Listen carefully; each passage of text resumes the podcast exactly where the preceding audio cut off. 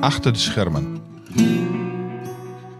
Meer nog dan kijken naar de eigen kroost in de schoolmusical is de aanblik van de groepen 1 en 2 een belevenis. Kindertjes die hand in hand het podium opstappen en ineens geen idee meer hebben waarom ze dat zijn. Een enkeling let op de juf met gitaar en brengt het dansje tot een goed einde. De meesten staan stokstijf in het felle licht.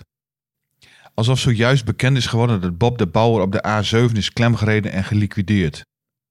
Totale verbijstering. Wat het er voor de kindertjes niet gemakkelijker op maakte, was dat ze Russisch, Italiaans en Chinees moesten zingen. Vraag aan de 400 ouders en opa's en oma's wie een van die talen een beetje beheerst en geen mens steekt de vinger op.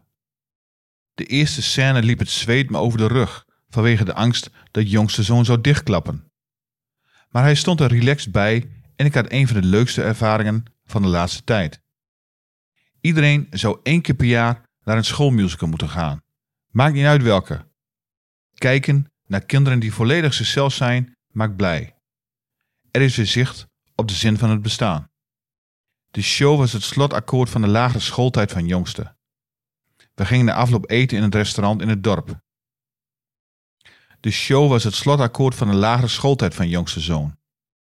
We gingen na afloop eten in het restaurant in het dorp. Met een mixed grill voor mij complimenteerde ik zoon met de voorstelling.